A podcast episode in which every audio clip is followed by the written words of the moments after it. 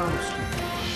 Podmínky teroristů navzdory příměří v Gaze Hamas zastavil propouštění rukojmích do Izraele. Potvrzený růst daní lihoviny příští rok podraží až o desítky korun. Krabička cigaret o 9. Předsedové obou komor Českého parlamentu na Ukrajině bránící se zemi slíbili další zbraně.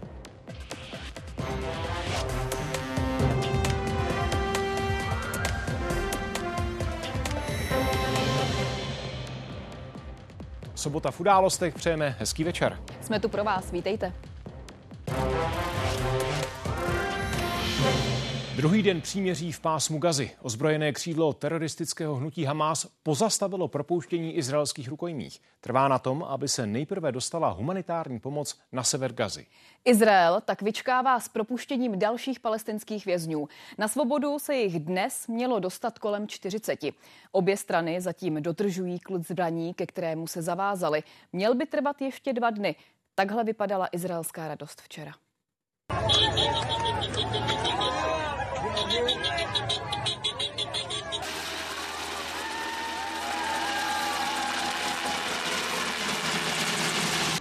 Naše babička se včera vrátila domů. Po skoro 50 dnech zajetí jsme ji mohli znovu obejmout. Rukojmí, které Hamas propustil včera během prvního dne příměří, se už shledali se svými nejbližšími. Jde o pět starších žen a čtyři děti s rodinami. Někteří z nich mají dvojí občanství. Na svobodě je taky jedenáct sezónních dělníků z Tajska a Filipín. Své deváté narozeniny strávil v zajetí v pásmu Gazy. Teď je Ohad Munder zpátky doma a u svého otce. Na svobodu se spolu s jeho matkou a babičkou dostalo v pátek během prvního dne dočasného příměří dalších 21 lidí unesených teroristy během brutálního přepadení izraelských vesnic a měst. Pětiletá Emilia se svou matkou nebo dcery a žena Jonyho Ašera. Zdál se mi sen, že jedeme domů. Zdálo se ti o tom, že jdete domů? Teď se ti sen splnil. Jsme doma.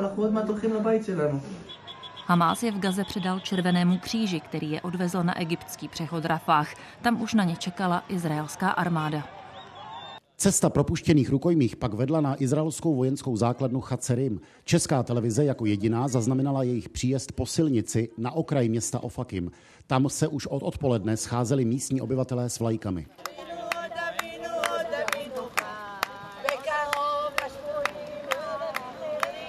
Dav se stále rozrůstal. Podél cesty se rozmístili policisté. Po téměř pěti hodinách čekání se objevila dlouhá kolona dodávek, sanitek a policejních vozů. Během zdravotní prohlídky jsme zjistili, že jsou v dobrém zdravotním stavu a zdají se být velmi šťastní, že jsou konečně na bezpečném místě.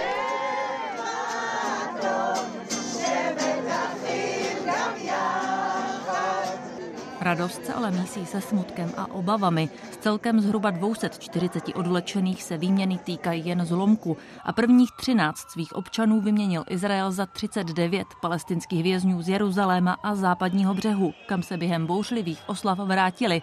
Za mřížemi byli za útoky nožem.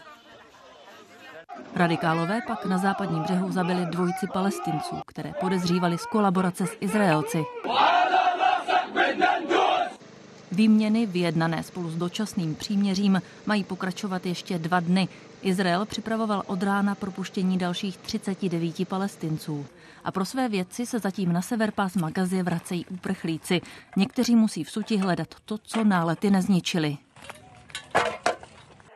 Není to poprvé ani naposledy, co nám zničili dům a my zase postavíme. Se svou tvrdohlavostí se židům zase postavíme. Klid zbraní až na výjimky trvá. Příměří také umožnilo příliv humanitární pomoci do pásma Gazy. Ta se vůbec poprvé dostala ve větším objemu i do jeho severní části. Podle Hamásu to ale nestačí. Tvrdí, že Izrael tak nedodržuje podmínky dohody. Katarína Sedláčková, Česká televize.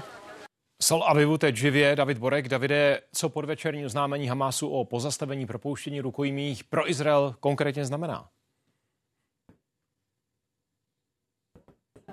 Pro lidi z vesnice Béry, které se měla týkat tato dnešní výměna nebo propouštění rukojmích, tak to znamená samozřejmě eh, mučivou změnu nebo mučivé čekání, protože v tuto chvíli eh, se sešli, byť ne v kibucu, ten je vysídlen, ale v těch náhradních místech a čekali na radostnou zprávu a místo toho opravdu, jak jsem říkal, mučivé eh, čekání. Pro Izrael jako takový to znamená také vlastně čekání a zároveň otázky, co je skutečným důvodem Hamásu pro odložení této dohody nebo dnešního naplňování té dohody. Důvod může být opravdu faktický, to jsme slyšeli, tedy eh, míra humanitární pomoci doručovaná do severu eh, pásma Gazy po případě nějaké neschody ohledně seznamu propouštěných palestinských vězňů. Tam máme informace o tom, že Katar a Egypt už nyní jednají s oběma stranami a snaží se tyto problémy vyladit. Ale samozřejmě další důvod může být psychologický, tedy snaha ukázat v orientálním slova smyslu svému domácímu publiku očima Hamásu, že bojuje za gazu. Eh, mimochodem něco podobného udělal Yasir Arafat v roce 1994, kdy uprostřed slavnostního podepisování dohody v Káhyře veřejně ponížil amerického ministra zahraničí, izraelského premiéra i egyptského prezidenta prostě tím, že odmítal na pódiu podepsat a tím signalizoval palestincům, že za ně bojuje. A ten třetí důvod je nejvíce znepokojivý. Ten je v tom, že Hamas skutečně se snaží těch čtyř dnů příměří udělat třeba 10, 20, 40, právě tím, že bude takto uh, účelově si vymýšlet eh, důvody, proč se to musí odkládat a tím bude napínat nervy Izraelců a Izraele. Eh, to je v tuto chvíli vlastně všechno, co je možné říci, ale samozřejmě jednání s Katarem a s Egyptem patrně probíhají a vývoj příštích hodin patrně eh, alespoň část těchto otázek zodpoví. Události pokračují. Už za chvíli třeba o chystaném zdražování v domovech pro seniory. Účtovat víc budou moct za jídlo i za pobyt. Už zhruba za měsíc s přelomem roku se upraví řada daní. Úsporná opatření v týdnu podepsal prezident. Výrazněji odvody porostou u tzv. neřestí, tedy alkoholu nebo cigaret. To kritizují výrobci a dovozci tohoto zboží. Ministr financí ale považuje úsporný balíček za vyvážený. Navíc podle něj nastavuje předvídatelné daňové prostředí. Reagujeme taky na výši spotřebních daní v okolních zemích, abychom byli schopni reagovat na tu přeshraniční turistiku, když se nakupují třeba cigarety nebo alkohol v blízkosti státních hranic. Já myslím, že ten návrh je vyvážený. Tímto opatřením vláda dospěla k tomu, že budeme mít od 1. ledna 2024 o 150 euro vyšší spotřební daň, než je spotřební daň Německu. Příští rok stoupne spotřební daň z lihu o 10% a stejně tak i v roce 2025. O další rok později bude následovat ještě zvýšení o 5%.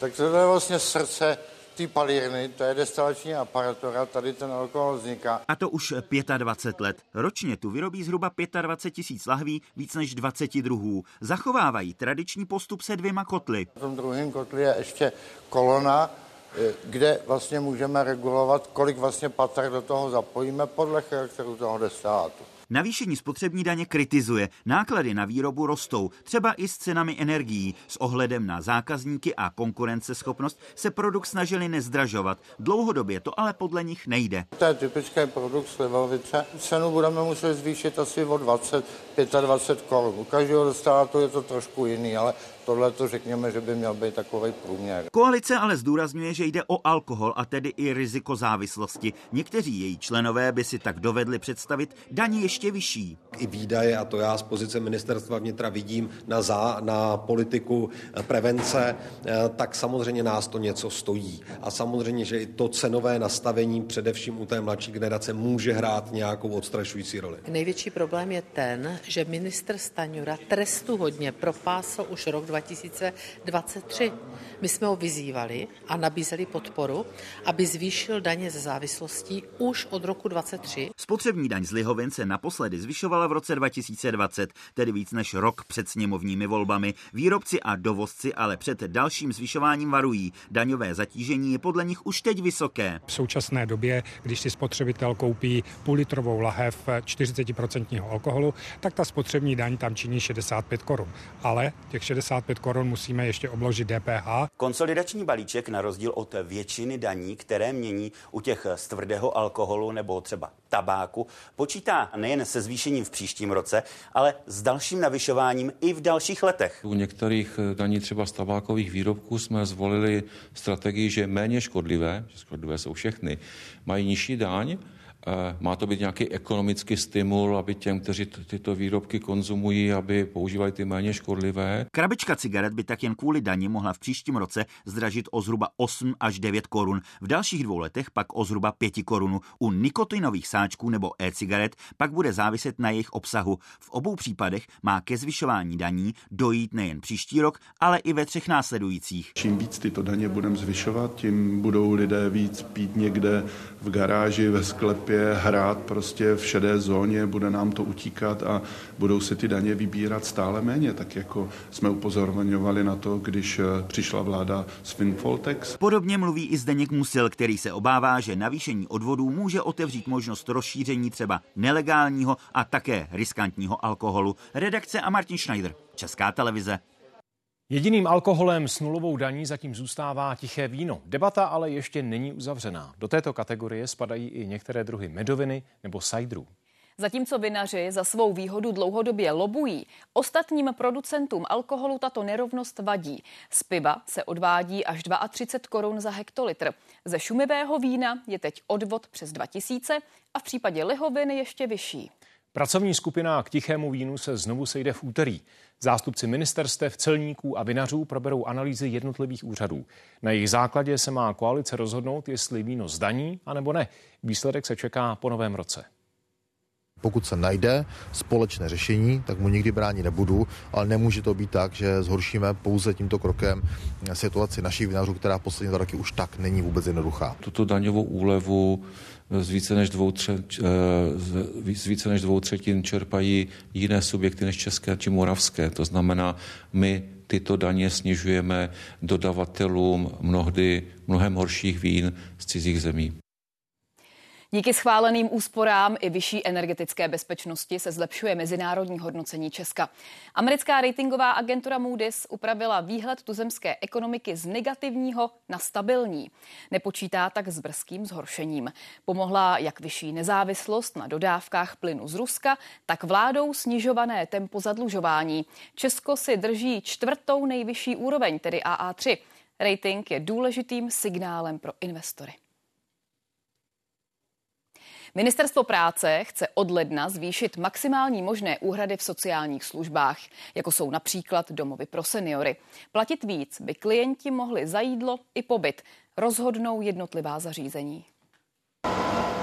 9 hodin ráno. V kuchyni jednoho z pražských domovů pro seniory už voní připravované jídlo. K obědu bude řízek s kaší. Cena kuřecího masa před tím rokem byla zhruba 79,90 bez DPH e, za kilogram, když jste měl odběr více jak 20 kg.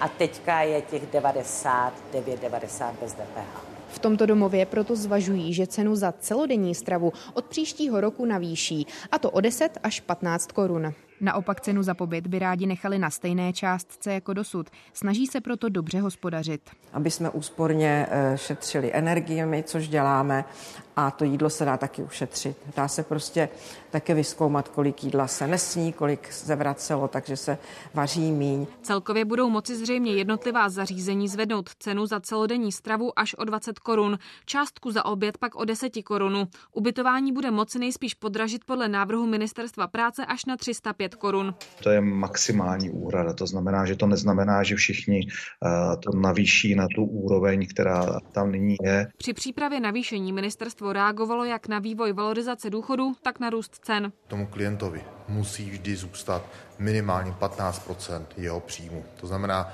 to opatření eh, má své sociální pojistky. Vidíme, jakým způsobem rostou eh, ceny potravin, eh, jakým způsobem rostou ceny energií a to všechno se prostě promítá i do faktur, které platí poskytovatelé sociálních služeb. Přijďte na desátou hodinu do klubovny na převážně vážnou hudbu. Tady jsou si jistí, že kvalitu služeb pro svých 300 klientů zachovají. Zároveň chtějí kapacity rozšířit. Na čekací listině totiž mají dalších 300 zájemců. Klára Ješinová a Kateřina Samková, Česká televize. Čtyři lidé zemřeli, když se v rakouských horách kolem poledne zřítilo malé letadlo mířící s příbrami na Istrii. Záchranné složky postroji v oblasti kolem hory Kasberg ve spolkové zemi Horní Rakousko pátrali dvě hodiny. Práci jim stěžovalo sněžení. V lyžařském areálu nalezli trosky stroje a těla posádky. Příčiny havárie i totožnost obětí jsou předmětem vyšetřování.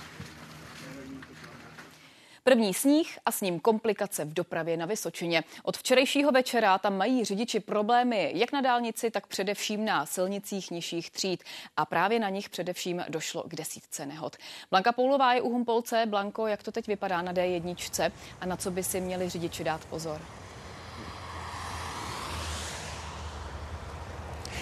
Ano, my jsme na 90. kilometru D1. D1 je průjezdná bez komplikací až na 95. kilometr ve směru eh, na Brno, tedy v opačném směru, než my eh, stojíme. Tam eh, se vzpříčil v levém pruhu kamion a je přes dva pruhy, to znamená, řidiči tam stojí v kolonách nejenom nákladních a osobních aut, ale jsou tam i linkové autobusy a taky posypový vůz. Ten vyjel z téhleté stanice z, z nového zázemí silničářů od letošního roku. Tohleto stanoviště je tady nové právě proto, eh, protože úsek mezi Humpolcem a Větrným Měníkovem, tedy od 90. po 104. kilometr, eh, patří mezi nejkritičtější na celé dálnici D1. Staly se tady hromadné i vážné dopravní nehody. Eh, silničáři vyjížděli už včera na dálnici D1, když se Vysočinou přehnala takzvaně Bílá tma, no a vyjížděli samozřejmě i dnes, kdy Vysočina Vysočinu trápil silný nárazový vítr a také sněžení. Výstraha na silný nárazový vítr, ta už neplatí, nebo alespoň teď by měla končit. E, co se týče sněžení, tak s tím musí řidiči nejenom tady na dálnici D1 počítat i během neděle a pondělí. A k počasí se vrátíme ještě v druhé části událostí. Řekneme, jak bude v dalších týdnech na silnicích i na horách. Sníh před Vánocemi vyhlížejí třeba provozovatelé penzionů. Česká televize zítra uvede první ze čtyř adventních koncertů. Jedna z nejstarších dobročinných sbírek už rozdělila přes 276 milionů korun. Tuto neděli se benefice zúčastní třeba zpěvačka Daša nebo skupina Jelen. Vybrané peníze získá Centrum pro rodinu a sociální péči v Ostravě. Je škoda zavírat oči před situacemi a věcmi, které jsou, které, které se dějí kolem nás. A my někdy tak jako o tom nechceme vědět. Třeba v loňském roce jsme měli eh, téma dětské, dětské hospicové péče, tak to je téma opravdu, které je hodně složité vůbec ho otvírat myslím si, že to je moc důležité. A že adventní koncerty právě mají ještě tu úlohu, kromě toho získat finance pro ty organizace, tak upozorňovat na ta určitá témata. I dnešní díl Star Dance je charitativní. Tančit se večer bude pro Centrum Paraple, na které můžou diváci přispět. Pomáhá lidem s poškozením míchy v aktivním návratu do běžného života. Marcel Sirůček skočil před pěti a půl lety do vody. Hlavou narazil na kámen. Skončil na vozíku. Za dva měsíce po úrazu se ale poprvé postavil. Za půl roku ušel s holemi 100 metrů. Já jsem tady byl v centru Paraple roka půl po úraze. To jsem tady byl na třetí denním hospitalizačním pobytu, kdy jsem se tady vlastně posunul asi nejvíc za tu dobu, že jsem zjistil, co všechno jsem schopný dělat. Dnes i lehce sportuje. V minulém ročníku Stardance si také zatančil. V centru Paraple pomáhají lidem po úrazu zlepšit fyzický, ale i psychický stav a být v životě co nejvíce soběstační. Dlouhodobě scháníme nejvíc finance eh, na lidi, kteří poskytují všechny ty komplexní služby. Výhledově je naše touha dostat se k těm lidem, k těm jejím potřebám co nejblíž, takže bychom chtěli poskytovat službu i v terénní podobě. Malá nenápadná věc, která může hodně ulehčit. V centru Paraple vyvíjejí i pomůcky, které tisknou na 3D tiskárně. Třeba tato se používá při jídle. Tam se strčí vlastně vidlička nebo nůž, nebo spíš uh, žíce. Je to vlastně použitelný tímhle způsobem. Tak, ale pak může se vlastně sám najíst, protože by jinak nebyl schopný ten příbor udržet. S touto pomůckou je zase snažší odemknout. Vy tam vlastně jako nasunou ty prsty a dokážou vlastně otáčet. A třeba tato pomáhá s ovládáním počítače. To se hodně používá. Tohle to hodně častý. Všem změnila život jedna vteřina. A to i letošní pětici vozíčkářů, která se objeví na parketu Stardance. Tančit pro paraplese bude už po šesté. Pavla Sedliská, Česká televize. Zdrogovaní středoškoláci i řidiči na rostoucí nebezpečí návykových látek upozorňují nové kampaně. Představíme je za moment. Vánoční strom pro Prahu je z Českolipska. Smrk dnes pokáceli v Pertolticích pod Ralskem a rovnou s ním vyrazili do metropole. Víc ve druhé části událostí. Ukrajina si připomíná 90 let od hladomoru. Zástupci zemí, které ji považují za genocidu, zapálili svíčky u památníků v centru Kyjeva a byli mezi nimi předsedové obou komor Českého parlamentu. Cestu jim zkomplikoval ruský útok drony na, Petr, na metropoli, který zranil nejméně pět lidí a který byl podle starosty největší od začátku války. Nebe nad Kyjevem se v sobotu rozářilo o několik hodin dřív. Od časného rána mířilo na Ukrajinu přes 70 dronů iránské výroby. Protiletecká obrana drtivou většinu z nich sestřelila. Předsedové obou komor Českého parlamentu dorazili do Kyjeva krátce před 8 hodinou. Poplach přitom ještě úplně neodezněl. Poslední výbuchy byly slyšet před několika desítkami minut. Dobrý den, pane. Děkuji. I proto delegace nejprve zamířila do Krytu. Nad metropolí se v tu chvíli měly pohybovat ještě minimálně dva bezpilotní letouny. Obecně se dá předpokládat vzhledem k tomu, jak se Rusko během celé války a celé agrese proti Ukrajině chová, chová zákeřně, že se bude ten dnešní den snažit nějakým způsobem narušit. Čtvrtou sobotu v listopadu si Ukrajinci pravidelně připomínají hladomor z 30. let minulého století.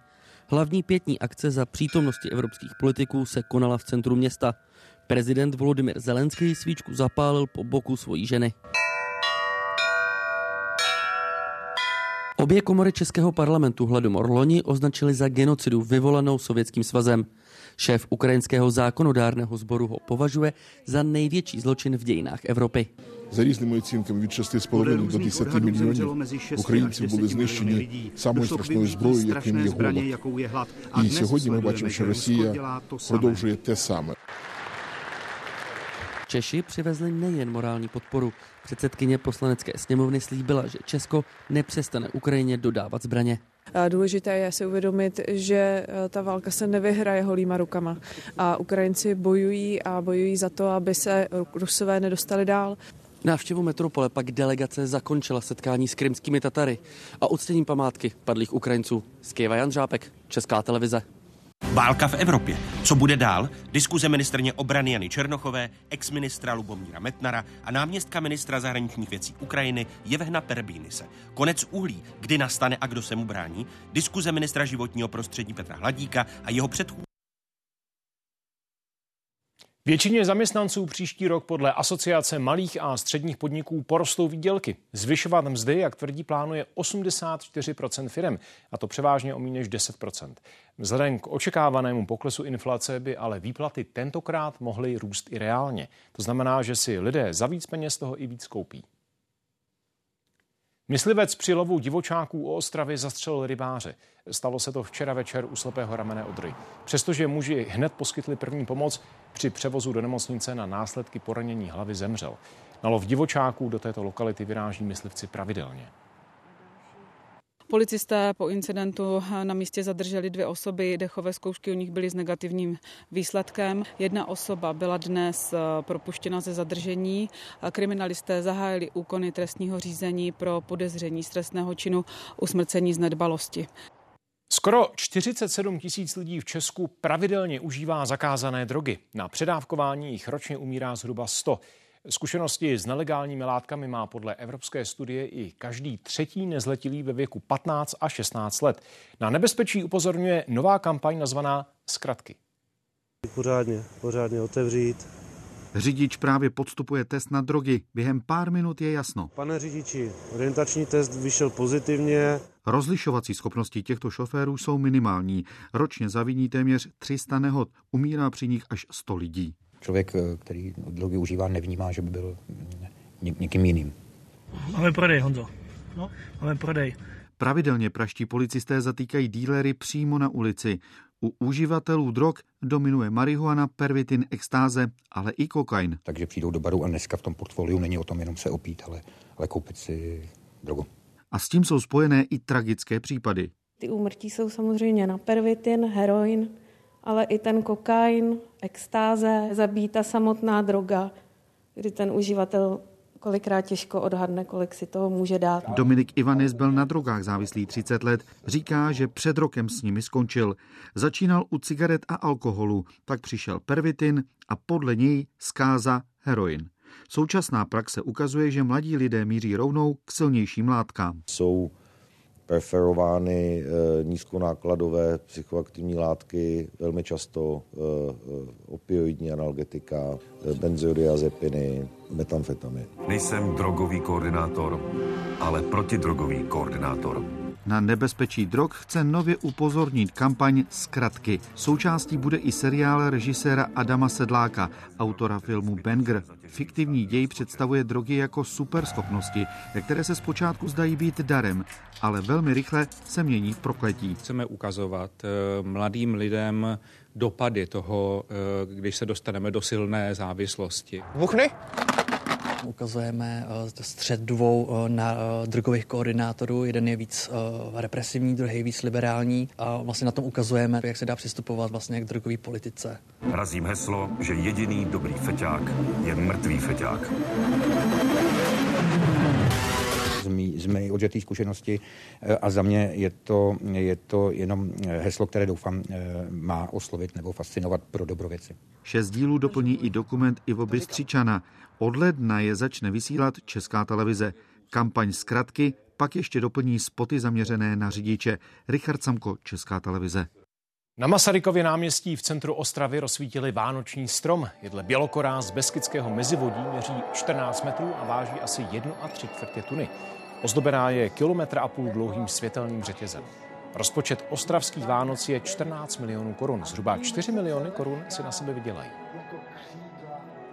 Noční trhy a program je rozdělený na čtyři scény. Na té hlavní vystoupí řada známých interpretů.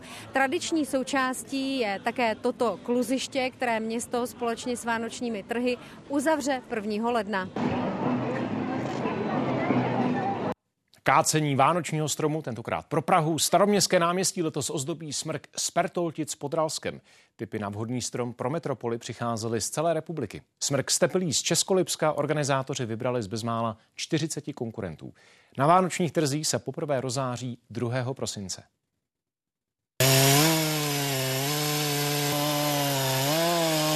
Výška 24 metrů, stáří 50 let. Tak dlouho rostl na zahradě v Pertolticích. Teď se stane ozdobou vánočních trhů na staroměstském náměstí.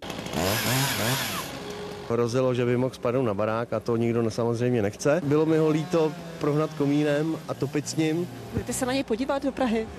Určitě, jak se to rozsvítí a prostě řeknu si, to je náš strom.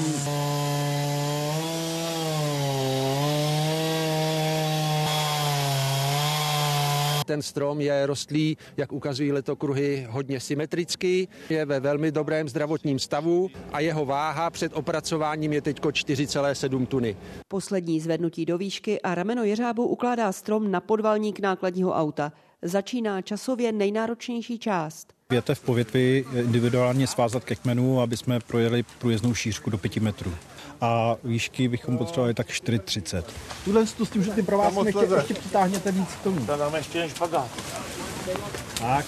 První zastávkou Vánočního stromu bude logistické centrum na okraji Prahy. Kde bude nocovat až do pondělí, kdy ho budeme převážet pařížskou ulicí na staroměstské náměstí. Určitě se chystáme do Prahy podívat, jak ho nám krásně nazdobějí. Jak se ti líbí ten strom? Je skvělý. Nejkrásnější, co může být, když to tady vyrostlo.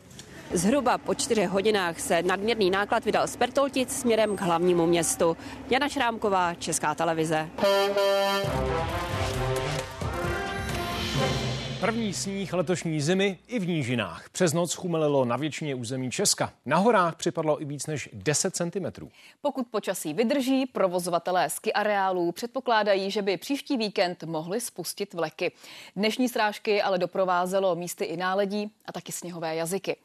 Do jakého rána se dnes lidé v různých částech republiky probouzeli, natáčeli taky i reportéři.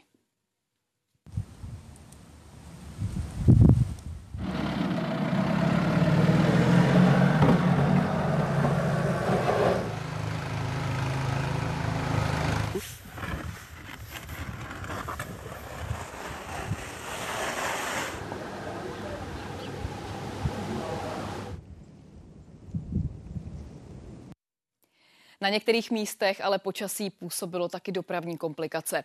Mimo protažené cesty to klouzalo a třeba na Vysočině ležel navátý sníh na silnicích ještě odpoledne. Sněhové jazyky na hlavním tahu mezi Jihlavou a Znojmem. Řidič tohoto kamionu na nich manévr v zatáčce nezvládl. Podvážeme ho, zkusíme ho tahat zpátky na silnici za návěst.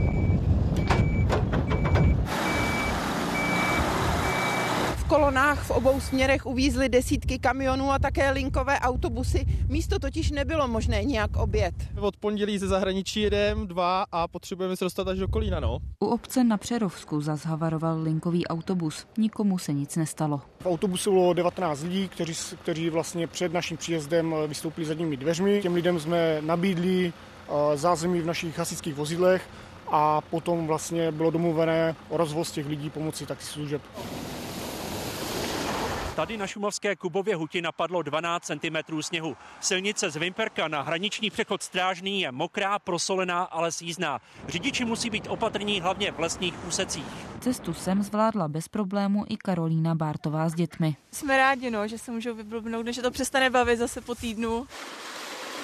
Pro někoho radost. Pro zdejšího údržbáře další povinnost. Poprvé v sezóně musel vytáhnout i frézu protože hodně foukal vítr, tak je to nafoukaný, no, jsou závěje. Aby tady někdo neklouzal. V Praze měl Jaroslav Basl o poznání méně práce. Na zledovatělý poprašek stačil zatím s koštětem. Mám sůl, no, musím zajistit sůl. Připravený na první sníh nebyl ani tento řidič a tak nezbylo, než improvizovat. Slabá, ale ještě ráno místy i souvislá vrstva sněhu se v ulicích a parcích hlavního města neudržela dlouho. To v Českém Švýcarsku kvůli několika centimetrové pokrývce museli zrušit plánovanou výsadbu stromků. Měla proběhnout na této lokalitě, kterou vlastně vidíme tady před sebou. Když se na ně podíváte, tak vidíte, že jsou prostokořené. Ty prostokořené sazenice ty se musí dát do země eh, velmi záhy, aby nám nezačaly hynout. Spoléhají tak na to, že i tady sníh ještě roztaje. Na jaře by se kvůli suchu většina sazenic neujala. Redakce a Denisa Kotková, Česká televize. Zimní počasí na konci listopadu to není nic neobvyklého. Jak dlouho vydrží a kolik sněhu ještě připadne, ptám se na hřebeny Krkonoš a Leny Zárybnické. Ano, není to nic neobvyklého, jen jsme si v posledních letech zvykli na to, že listopad má teploty průměrné anebo nadprůměrné. V Krkonoších je teď nejvíc sněhu z celého Česka kolem 40 cm. Ráno chyběl jen jeden jediný centimetr do půl metru na sněžce. Přes den dál hodně sněžilo a taky foukalo. Do dnešního rána napadlo nejčastěji kolem 20 cm právě na horách. Nejvíc v horách Krušných, tam pomalu 30. A poprašek sněhu se objevil i v nížinách, třeba v Poděbradech, které leží necelých 190 metrů nad mořem. Zimní počasí v příštích dnech vydrží. Musíme počítat s tím, že sněžit bude i v nížinách až na výjimky. Vezměme to postupně. Během noci můžeme očekávat sněhové přehánky na horách a tam se může objevit i trvalejší sněžení. A i zítra budou sněhové přehánky četnější v horských oblastech. Napadnout může celkem kolem 10 cm.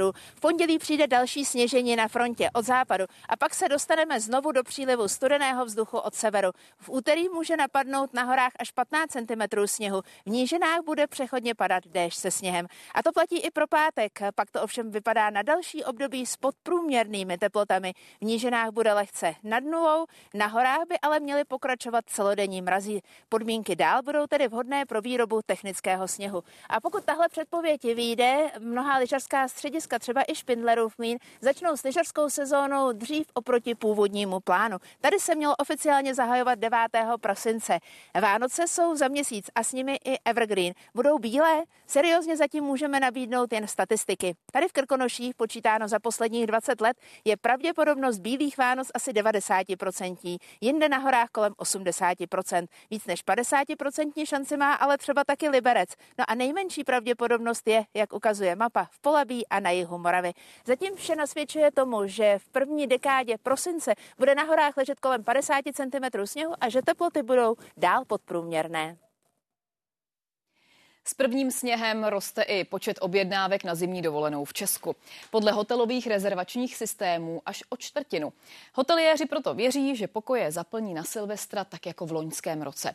Prozatím je ale počet rezervací celorepublikově nižší, a to zhruba o 15% Sníh v peci pod sněžkou a první turisté, kteří ho přijeli vyzkoušet. Pro Pražáky v peci sněží Pozor, zimní pneumatiky si vemte. Kde jsem ubytovaná? Největší nápor české hory teprve čeká. Jen do tohoto horského střediska se na Silvestra chystá přes 10 tisíc hostů. Zhruba tři čtvrtiny pokojů už jsou tady zamluvené. Víc než loni touto dobou. Zájem potvrzují i v tomto apartmánovém hotelu. Začali jsme prodávat už vlastně first minute eh, v září, což se nám vyplatilo. V silvestrovském týdnu už máme větší obsazenost než 80%. Tak, tohle je zrovna jeden z těch prémiových apartmánů na svatém Vamřinci, který jsou ještě na Silvestra volný. Pec pod Sněžkou je tradičně jedním z nejžádanějších míst na oslavu Nového roku. Naopak Špindlerův mlín se letos podle prvních odhadů propadl. Letošní jedničkou je podle rezervačních systémů Harachov. V porovnání s loňským rokem Češi také víc šetří. Leona Daňková z Prahy si Silvestra jinde než na horách představit neumí. Pravidelně ho tráví v Jeseníkách. Hotel si ale nerezervuje. Jezdí ke kamarádům. Pet je taková romantická chaloupka. Jezdíme tam celá rodina, jsme čtyři plus zvířata. Vánoce dost často jakoby není ten sníh, tak se nám jakoby nechce jako riskovat to, že se zaplatíme pobyt někde drahý na horách, což vychází na nějakých třeba 30 tisíc. Ušetřit se snaží i manželé Mejtovi Střeboně, proto na pár dní přijeli na Lipno už teď. Na konci roku už se nikam nechystají. Zůstaneme doma. Nepojedeme nikam. Je to tou drahotou. Ne všechny hotely v okolí Lipna jsou ale otevřené. Tento hotel ve Frimburku zůstane zavřený až do 31. ledna. Jeho majitel si spočítal, že se mu provoz ekonomicky nevyplatí a navíc má nedostatek kvalifikovaného personálu. Většina hoteliérů ale doufá, že zájem se ještě zvýší. Rezervace jsou zaplněny tak z jedné třetiny na Vánoce a ze dvou třetin na Silvestra. Lidé váhají a čekají. Oslavy Silvestra Eh, většina eh, lidí bude chtít strávit někde venku, si myslím, že přijdou ještě rezervace na poslední chvíli. Tomu napovídají i rezervační systémy. Až čtvrtina objednávek totiž přichází s prosincem a hlavně s prvními sněhovými vločkami. Redakce Ahana Vorlíčková, Česká televize. O počasí všem v dalších minutách připomeneme příběh čínského vědce, který před pěti lety způsobil rozruch mezi experty. Upravil geny nenarozeným dvojčatům a skončil ve vězení. Dnes se podobné postupy využívají čím dál víc. Část senátorů chce upravit zákon, který zavádí automatickou valorizaci výdělků regionálních politiků. Tlačí ale čas. Praxi, kdy o odměnách obecních zastupitelů rozhodovala vláda, zrušil ústavní soud. Zákonodárcům dal čas na nápravu do konce roku. Pokud do té doby změny nezačnou platit, hrozí podle šéfa nejsilnějšího senátorského klubu, že budou starostové úplně bez peněz. Seznam bývalých starostů končí rokem 98. Od té doby město vede Petr Halada. Jeho jméno je tak zatím jen na dveřích. Stačil psací stroj, protože tehdy pomalu počítače ještě nebyly a uh, chodili mi tak dva e-maily denně. Dneska mi jich přijde 100, ta byrokracie uh, narostla teda abnormálně. Co se podle něj naopak nezměnilo, je pracovní doba. To máte od nevidím do nevidím, protože opravdu vám volají lidé ráno i v půl pátý, i v 9 večer. Nejvíc se jim to podaří v sobotu ve 12 nebo v neděli ve 12 hodin na oběd. A když si to spočítám, tak mám tak 120-130 korun na hodinu. Takže vlastně minimální mzdu. Automatickou valorizaci odměn vítá. Dostatečné, ale podle něj nejsou. Třeba starosta obce do tisíc obyvatel si teď přijde na necelých 60 tisíc. Příští rok to má být zhruba o 3 tisíce víc. Části senátorům se ale nelíbí výše maximálních odměn pro politiky malých obcí, kteří mají zároveň i jiné povolání. Limit chtějí upravit. Částka se pro obce a města mezi 600 a 3000 obyvateli zvedá na 3,5 násobek eh, proti ostatním. To znamená, je tam nějaké radikální navýšení a může to způsobit to, že ta zastupitelstva anebo ty obce na to nebudou mít peníze. Když eh, bychom to eh, vrátili 29. 30. tak vlastně oni na to nesmí sáhnout 10 dnů a mohli by se k tomu dostat 12. prosince. Pokud by se to nestihlo do ledna, tak eh, nedostanou eh, ti obecní zastupitelé vůbec ani korunu. Normu tak chtějí senátoři příští týden zařadit jako první bod schůze. Jsem připraven i reagovat, i časově reagovat na to, eh, že eh, případně by to šlo zpátky do poslanecké sněmovny. Neříkám, že budu rád, budu volat na Pražský hrad a upozorním pana prezidenta, že někdy před vánočními svátky mu ještě přistane jeden dárek. Novela také zvyšuje na pětinásobek limitní částky, o nichž bude moci rozhodovat obecní či krajská rada. Podle sněmovní opozice jsou moc vysoké, ta senátní v tom problém nevidí. I trojnásobek by určitě stačil, ale kdo ví, kdy se k tomu zase vláda dostane, když to bude platit dalších 20 roků, tak při té vysoké inflaci je to určitě v pořádku. Vítá to i Petr Halada a čeká, že mu to usnadní rozhodování v krizových situacích. Redakce a Vítězslav Komenda, Česká televize. Noční zákaz vjezdu do části historického centra Prahy platí. Opoziční zastupitelé Prahy 1 navíc připravují trestní oznámení na primátora Bohuslava Svobodu a neznámého pachatele, a to kvůli jeho svévolnému zrušení. Technická zpráva komunikací totiž na podnět primátora značky přelepila. Příslušný správní úřad ale žádné takové rozhodnutí nevydal.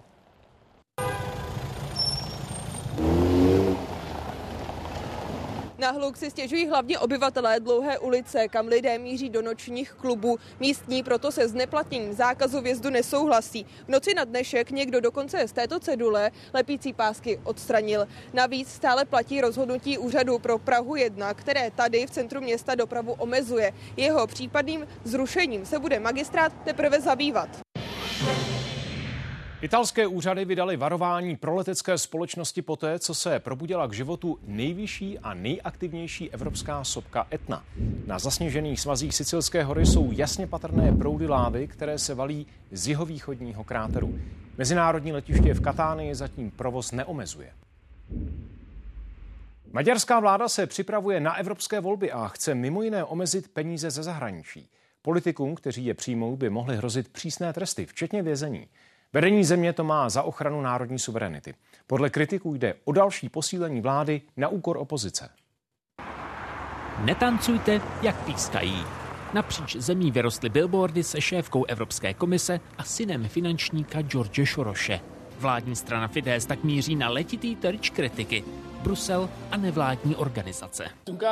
V příštích měsících az európai választásokig súlyos politikai küzdelmek várnak ránk. Proti americko-maďarskému filantropovi vláda bojuje už dlouho a podobnou formou. Georgeovi Šorošovi vyčítá migrační vlnu, islamizaci, ale třeba i finanční dary. A právě takové chce v novém návrhu omezit. Chystaný zákon o ochraně suverenity, respektive jeho novela, má zpřísnit pravidla před volbami, možná už těmi evropskými. Kdo na kampani přijme peníze ze zahraničí, mohl by dostat až tři roky vězení. Opatření se má týkat jak vedení stran, tak i jednotlivců. Zákon je ale formulovaný obecně. Proto se může podle znalců uplatnit, byť v mírnější formě i jinde než v kampani. v podstate umožňuje, aby vláda zakročila aj voči, voči mimovládkam, ktoré dostávajú finančnú podporu zo zahraničia, prípadne aj voči médiám. Novelu začal řešit parlament a podle očekávání ji schválí. Vzniknout má i speciální úřad, který bude na pravidla dohlížet. V rámci minuloročných parlamentných volieb v Maďarsku, keď opozícia dostala v rámci dosť netransparentných podmienok finančnú podporu zo zahraničia. A toto využila vláda Viktora Orbána vlastne na to, aby vytiahli túto tému. Právě na suverenitě, finanční i politické, chce vláda předvolební boj stavět. A jak nyní naznačuje, rázně. I bez obvyklých politických tanečků. Z Maďarska a Slovenska Jan Šilhan, Česká televize.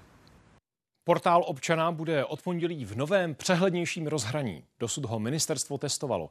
Uživatelé si jeho prostřednictvím můžou online požádat třeba o nový řidičský průkaz nebo výpisy z rejstříků. Po novém roce se promění i aplikace pro mobilní telefony která konečně bude fungovat jako digitální aplikace, jak jsme zvyklí třeba od, nevím, když si objednáváte online jídlo nebo kupujete letenky, tak, tak to jednoduchá, intuitivní. Velká novinka je integrace datových schránek, kdy vlastně uživatel na první pohled té aplikaci uvidí, že má novou zprávu v datové schránce, a může si ji přečíst, může si ji archivovat. Na koleje se vrátila opravená parní lokomotiva ze 40. let přezdívaná Ušatá. Práce na obnově trvaly přes rok a stály skoro 30 milionů. Lokomotiva vyjela z Prahy do Hostivice. Zítra ráno pojede do Chomutova, zatím bez lidí. Ti se budou moci projet až 28. března. Lokomotiva je plně funkčním exponátem Národního technického muzea. Před pěti lety čínský vědec oznámil narození dvojčat s cíleně upraveným genomem. Šlo o historicky první takový počin. Dívkám Lulu a na ně upravil DNA tak, aby byly odolné proti HIV. Onemocněním totiž trpěl jejich otec. Někteří odborníci zákrok odsoudili a vědec sám skončil ve vězení. Teď se podobné nástroje v medicíně využívají stále víc. Byl to otřes, který zasáhl nejen vědecký svět. Když čínský vědec He Tianhui oznámil narození dvojčat bez genu, který umožňuje vstup viru HIV do buňky. Chtěl pomoct HIV pozitivnímu muži, aby mohl mít zdravé děti. If we can help this family protect their children, Spustil ovšem i ostrou etickou debatu. Kvůli zdraví Lulu a Nany, kvůli zdraví jejich případných dětí, protože i ty by tuto změnu zdědili. A i kvůli otevření nových možností, jak měnit lidskou DNA. Sám o svém postupu nezapochyboval. No Experiment provedl na vlastní pěst a čínské úřady ho poslali na tři roky do vězení. Během této a následující doby se ovšem metoda úprav genomu, kterou použil, začala v medicíně využívat pro léčbu některých onkologických onemocnění nebo nejnověji srpkovité anémie. We now have FDA approved um, treatments for patients with uh, non Hodgkin's lymphoma and with acute lymphocytic leukemia. And very soon we're going to have the initial uh, treatments for multiple myeloma and hopefully for other solid tumors. O osudu prvních dvou geneticky upravených dětí není nic známo, i když autor jejich úprav ujišťuje, že jsou v pořádku s rodiči. On sám po tříletém vězení našel nové místo v Institutu genetického lékařství ve Wuhanu. Jaroslav Zoula, Česká televize. Mezinárodní festival Stepu v Brně. Před malou chvílí tam odstartovala závěrečná show. Na brněnské výstaviště se teď díváme živě. Představení vystupuje asi 80 špičkových tanečníků z Česka i ze zahraničí. Ze Spojených států, Švýcarska, Itálie nebo Ukrajiny. Kromě stepu ale stovkám diváků představí i další styly, jako třeba street, jazz nebo breakdance.